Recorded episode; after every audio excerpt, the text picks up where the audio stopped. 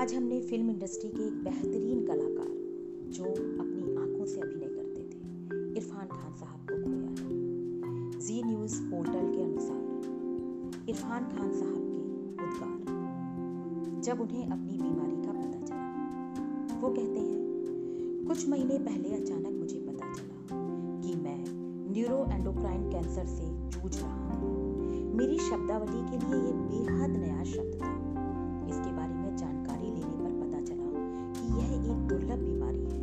और इस पर अधिक शोध नहीं हुए हैं। अभी तक मैं एक बेहद अलग खेल का हिस्सा था। मैं एक तेज भागती ट्रेन पर सवार था। मेरे सपने थे, योजनाएँ थी, आकांक्षाएँ थी, और मैं पूरी तरह इस सब में बिज़ी था। तभी ऐसा लगा जैसे किसी ने मेरे कंधे पर हाथ रखते हुए मुझे रोका। वह डीसी था। आपका स्टेशन आने वाला है। कृपया नीचे उतर जाएँ। मैं परेशान हो गया। नहीं नहीं, मेरा स्टेशन अभी नहीं आया है। तो उसने कहा, नहीं आपका सफ़र यहीं तक था। कभी कभी यह सफ़र ऐसे ही खत्म होता है।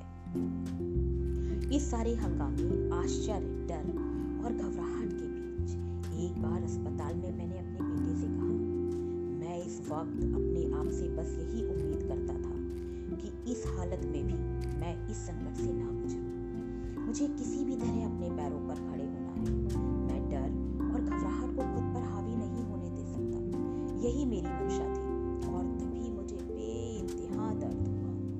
जब मैं दर्द में थका हुआ अस्पताल में घुस रहा था, तब मुझे एहसास हुआ कि मेरा अस्पताल लॉर्ड्स स्टेडियम के ठीक सामने है। यह तो मेरे बचपन के सपनों के मक्का जैसा था।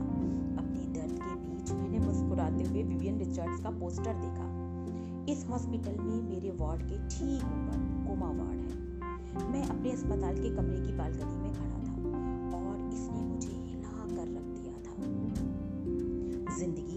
और मौत के खेल के बीच मात्र एक सड़क है। एक तरफ़ अस्पताल, एक तरफ़ स्टेडियम। मेरे अस्पताल की इस लोकेशन ने मुझे हिला कर रख दिया। दुनिया में बस एक ही चीज़ निश्चित है, अनिश्चितता।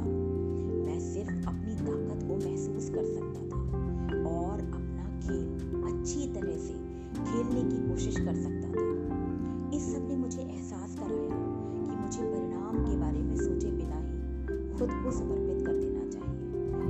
विश्वास करना चाहिए।